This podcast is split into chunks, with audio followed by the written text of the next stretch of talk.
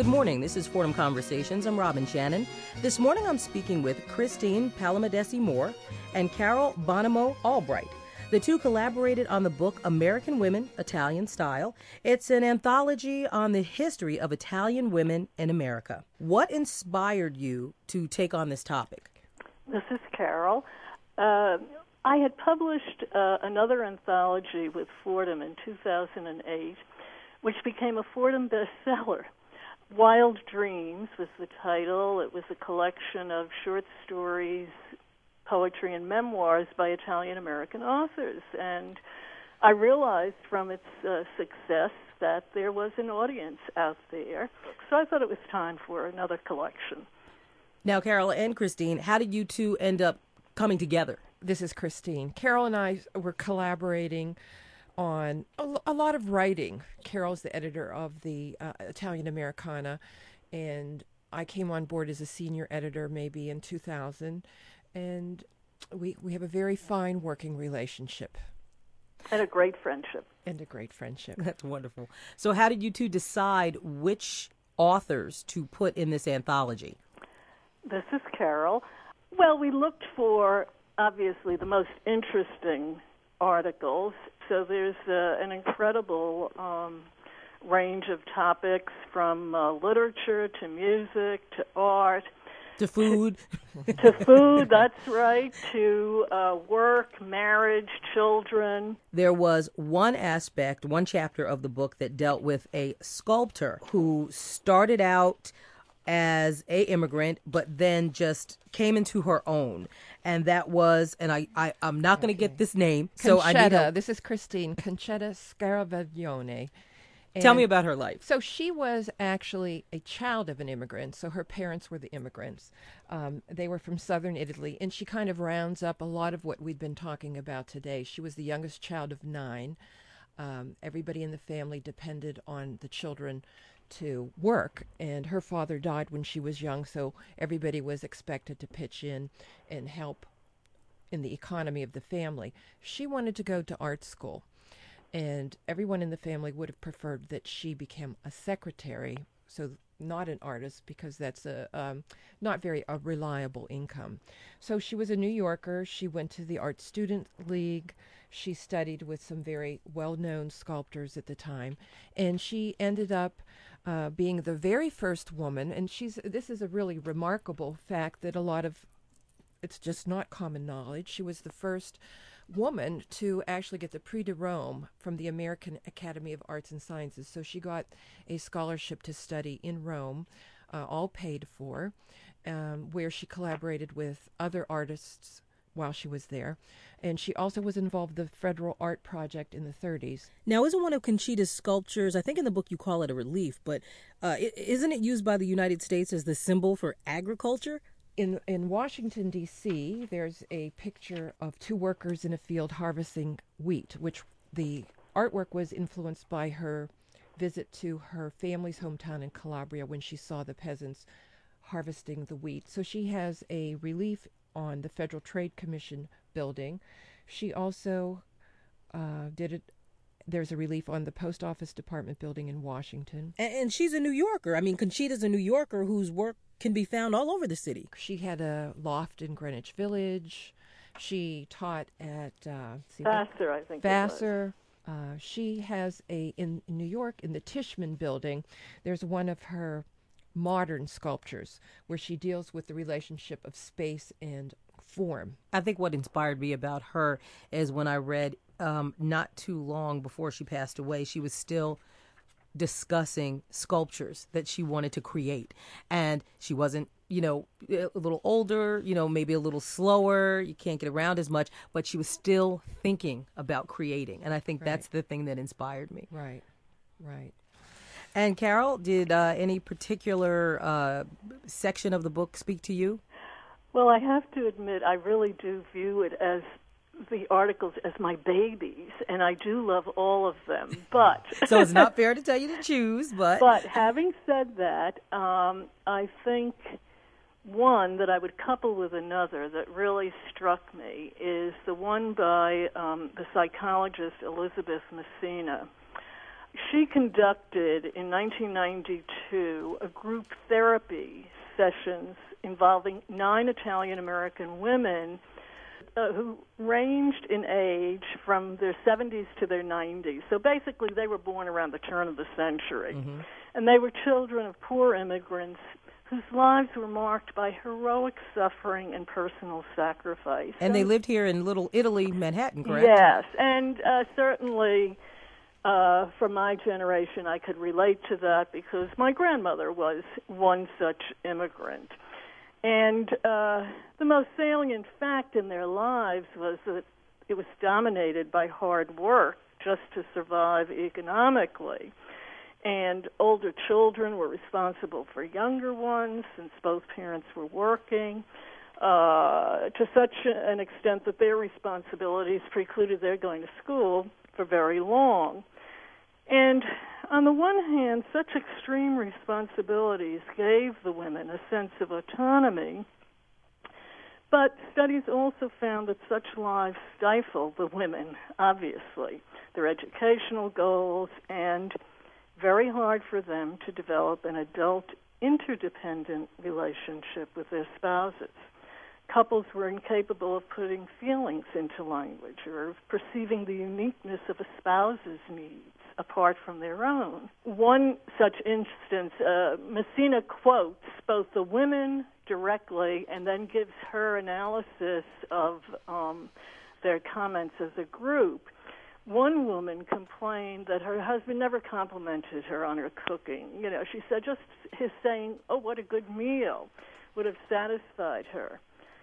Instead, what he says, and it would be funny if it weren't so poignant, in response to her request for him to tell her he likes a meal, he says, You see the dish empty? That's a compliment. The empty dish says it all. This is Fordham Conversations. I'm Robin Shannon, discussing the book American Woman, Italian Style with Christine Palamidessi Moore and Carol Bonomo Albright. Christine, tell me about the trauma of immigration.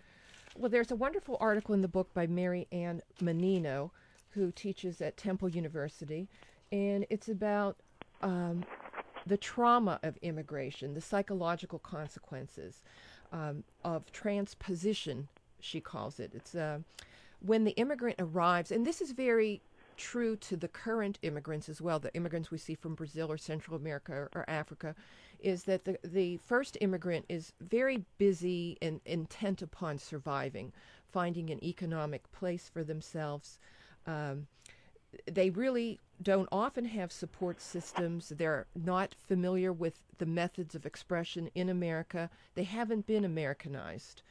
And they often come from uh, great poverty and sometimes political persecution. And they are very busy surviving.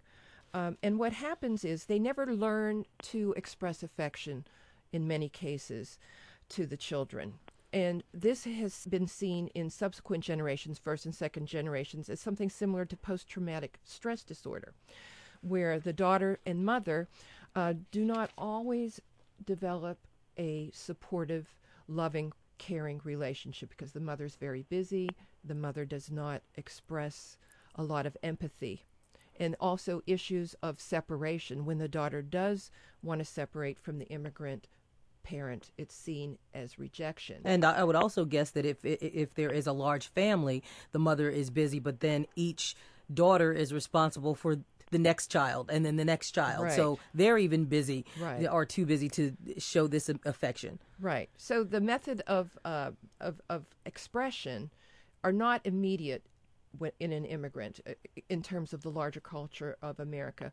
And often uh, there's anxiety, lack of affection, numbness, and the author, Marianne Ann Mannino, looks at two novels and characters in the novels, Blue Italian and Umbertina, and uh, takes the main characters and kind of goes through this psychological phenomena of uh, transpositioning.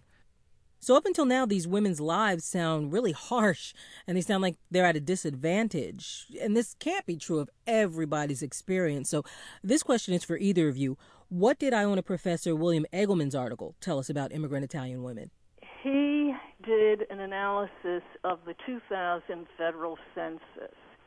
And in terms of Italian American women, when you compare them to the general population coming from those beginnings, they now have the highest percentage of professional degrees and the highest earning power over $250,000 a year compared to the general population.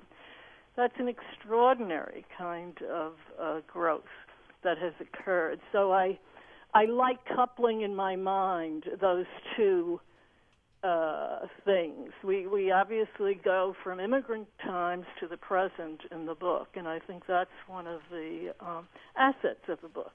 In the anthology, American Woman, Italian Style, there's a section about the Italian Mothers Club. So tell me about the author and th- her section of writing. Uh, this is Carol. The Mothers Clubs uh, were just wonderful. The author uh, is a historian from uh, Pennsylvania, Lorett Treese, and uh, just the originality of thinking, of studying this was what initially struck me when I accepted the article. And um, what she does is she looks at Italian mothers clubs in New York City in the 30s and 40s. Uh, the clubs were founded by uh, Edna Farabagoli, a second generation Italian American who worked for the YMCA. I said YMCA, it was the YWCA, okay. the uh, women's uh, group. And um, the, the clubs address the isolation of these early immigrant women and their language deficiency. Uh, so they also, though, fostered leadership skills of those who wish to take such roles, and they also broadened the women's outlooks by uh, Farabagoli would um, have visits to various places like the New York Times, Rockefeller Center, and even Fordham Library. So, what was the connection between the Italian Mothers Club that they had in New York City and the play Wyatt's Mother? Uh, the women uh, wrote and performed plays for the community. And one aspect of the play that I find very interesting is that the wife in the play, to help cure her husband's hypertension, changes her husband's diet to American food instead of the traditional Italian fare she had been preparing. Now, in the play, he loses weight on this diet and his hypertension disappears. Both being overweight and eating Italian style meals were viewed at that time as un American. Now, looking back from the vantage point of 75 years later, we now know that the Mediterranean diet, with its emphasis on olive oil, vegetables, fruit, etc., is superior to what mainstream Americans ate at that earlier time. And part of the unstated function of the women's clubs, you know, with Farabagoli employed by the YWCA, was to make the women uh, more like mainstream Americans. Not that Farabagoli herself initiated such an attitude. As a matter of fact, she encouraged the women to retain their traditional folk music and dances and to take pride and identity uh, from them, and they, they would perform. Um, but Farabagoli, like all of us, we're products of our historical time, and, and she kind of um, also has this attitude about Americanization, which is an important uh, function. But the denouement of the play actually tells us what its stated message is rather than the, the tacit message. Uh, the stated message is how to cope with the empty nest syndrome, which the Italian mother was experiencing. And by the end of the play, the mother involves herself in a more public activity by joining her apartment building's board. Her English has improved. She's become president of the board. And her children, who have been off on their own, this empty nest syndrome, uh, they ex- exclaim in unison to their father's question as to who the new president of the board is. Why, it's mother. not everyone was in favor of the Americanization or of the um, Italian Mothers Club. The husbands, some husbands weren't too happy with their wives taking off and taking time away from the family. Is that correct?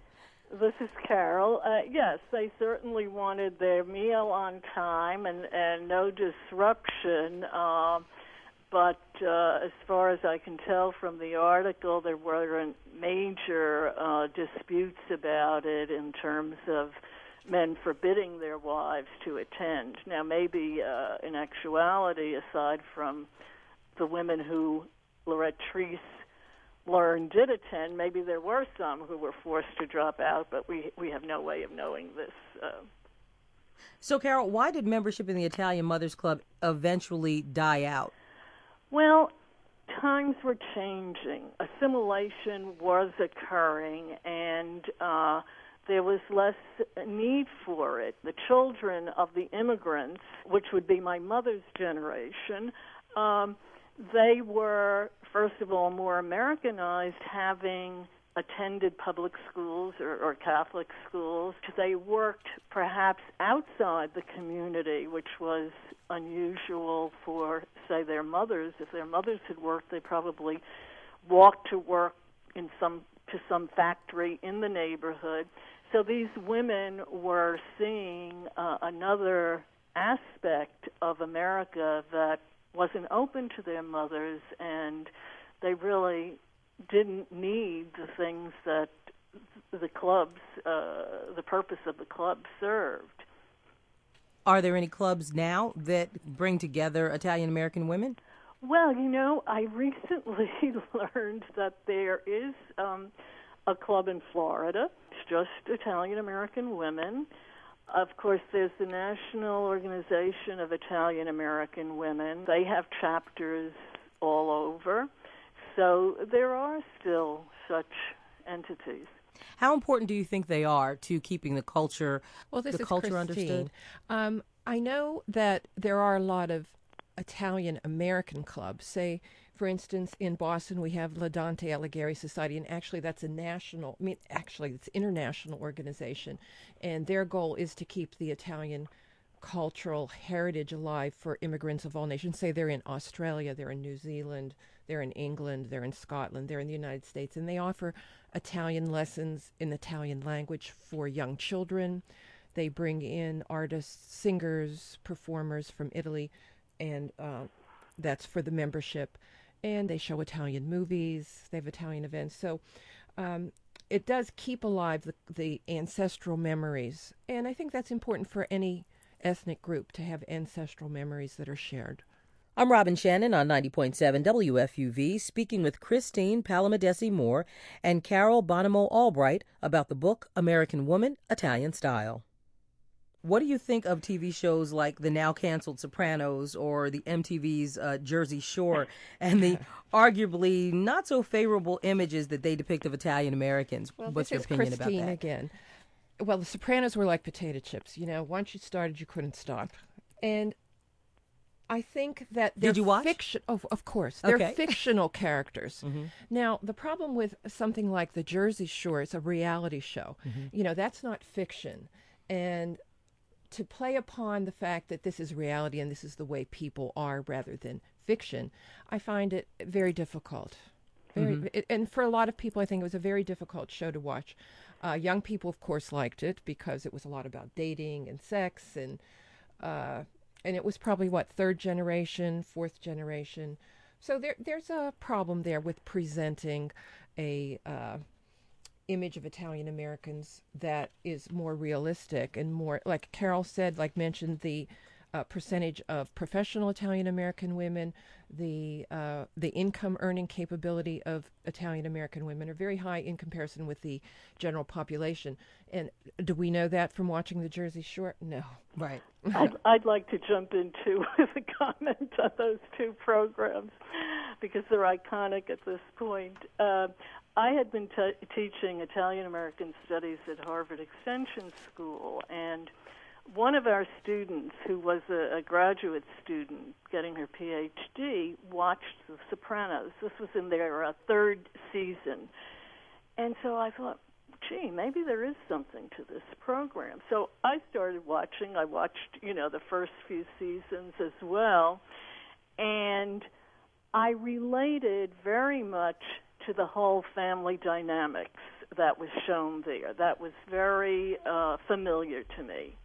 Uh, the violence, obviously, I, I didn't like, but I thought that um, in terms of the family, he certainly uh, captured the Italian American family. Uh, not in all its aspects, and some of the aspects he he covered, I'm not sure were anything more than hype to sell the show. Mm-hmm. Um, in terms of Jersey Shore, I haven't seen the program, but on purpose.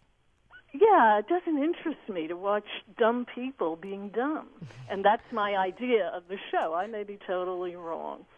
But what struck me was Richard Gambino's book, Blood of My Blood, written in 1974, is is all about his concern that Italian young Italian Americans will not know their heritage in any meaningful way. Mm-hmm. And that's what these people to me seem to reflect. So for them being Italian American is being dumb and uh, having big hair and big breasts and chewing uh, gum. Mm-hmm. Uh, you know, so I, I think. But they're not. They're not taking away any of the culture, any of the, the respect and the pride. Is that what you're saying? Well, what I think is most important is they're not utilizing the beauty of the culture. They're going for the dumb, not the beautiful. Mm-hmm. And and I can understand why they don't know the culture. Uh, certainly, the Italians who came over initially were illiterate peasants for the most part. And so they didn't know their history or sense that they had a culture. Uh, and so nothing has been imparted to these people, and they've never been exposed to it in a school situation or by doing their own reading about it. I know when I was in school, I always perked up whenever something about Italians was was mentioned, you know, and I I read about Garibaldi when I heard about him in school, even if he wasn't presenting more than a passing reference to him. Uh, and now we have Lady Gaga, we have Madonna, you know, John Travolta. I guess that's who the young kids kind of think of. Oh, they're Italian, right? so then, uh, I mean, I'm going to ask both uh, Carol and Christine this question: um, What suggestions do you have for maintaining cultural identity and cultural awareness? This is Carol. I'm a reader, so uh, you know I think that if some of this information could be presented in, in schools in, in the early grades. I mean, they teach, um, my grandchildren are in a Connecticut public school. They teach Spanish language from kindergarten. You know, wouldn't it be nice if kids could select what language they uh, want to study at that level? And, and study of language always includes culture uh, parents are very important. If they don't educate themselves, then there's no hope that the children will be educated about it. So this is Christine. Parents... I think that you know that's that's right, Carol. I think it has to come more. I think more from the family, from the school district, because most school districts aren't going to offer Italian, but you know the family can join Italian American clubs or take their children to Italy or just look at books together with the children, read. And Christine, did you want to say something about the filmmaker Nancy Savoca? Nancy Savoca, yes. I guess when we're talking about the Jersey Shore and uh, when we're talking about uh, the, Italian American Italian American images, in TV and media, and where often we see Italian American women, the Madonna whore complex. We see that in Lady Gaga and Madonna and a lot of films in The Godfather where you know you have the good wife home watching washing the dishes, taking care of the men, or you have the daughter gone astray. Mm-hmm. And the woman um, who's a little promiscuous right, compared with the right. woman who's the good girl. Right, exactly. And Nancy Savoca is a Italian American filmmaker who grew up right around here, Morris Park in the Bronx. Hmm. And she made three major films Household Saints in 1993, Dogfight in 91, True Love in 1989. And a lot of her films deal with a lot of sensitivity of the male, the, how the male finds his place and also the lack of communication between the sexes, the rituals of bonding, the the Italian American rules between the male and female. Um, in the movie True Love, which is about marriage, a couple is being married, but there's always separation between the the the the man and the woman. He wants to go out with friends. He wants to spend time with his mother. And you see this as walls between them. And even in the end, at their actual wedding, he wants to go out with his friends on the wedding night.